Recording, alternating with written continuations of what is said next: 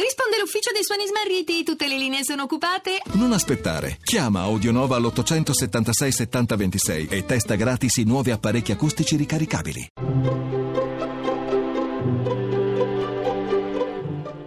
Il pensiero del giorno. In studio Adriano Fabris, professore ordinario di filosofia morale all'Università di Pisa.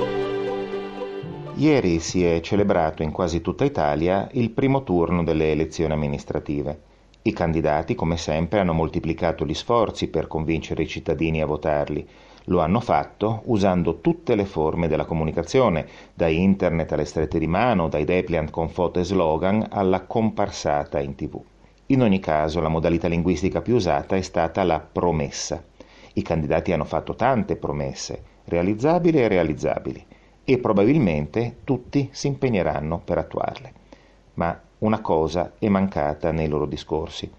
Anche noi infatti nella nostra vita facciamo tante promesse e poi ci accorgiamo di non riuscire a mantenerle, non sempre per nostra volontà, ma perché qualcosa talvolta ce lo impedisce. Anzi, qualche impedimento capita sempre, perciò quando riusciamo a rispettare i nostri impegni lo dobbiamo a molti sforzi e a un po' di fortuna. Se dunque è così che stanno le cose, chi in campagna elettorale ci ha fatto tante promesse, chi ieri abbiamo votato, Forse ai suoi discorsi ha dimenticato di aggiungere qualcosa.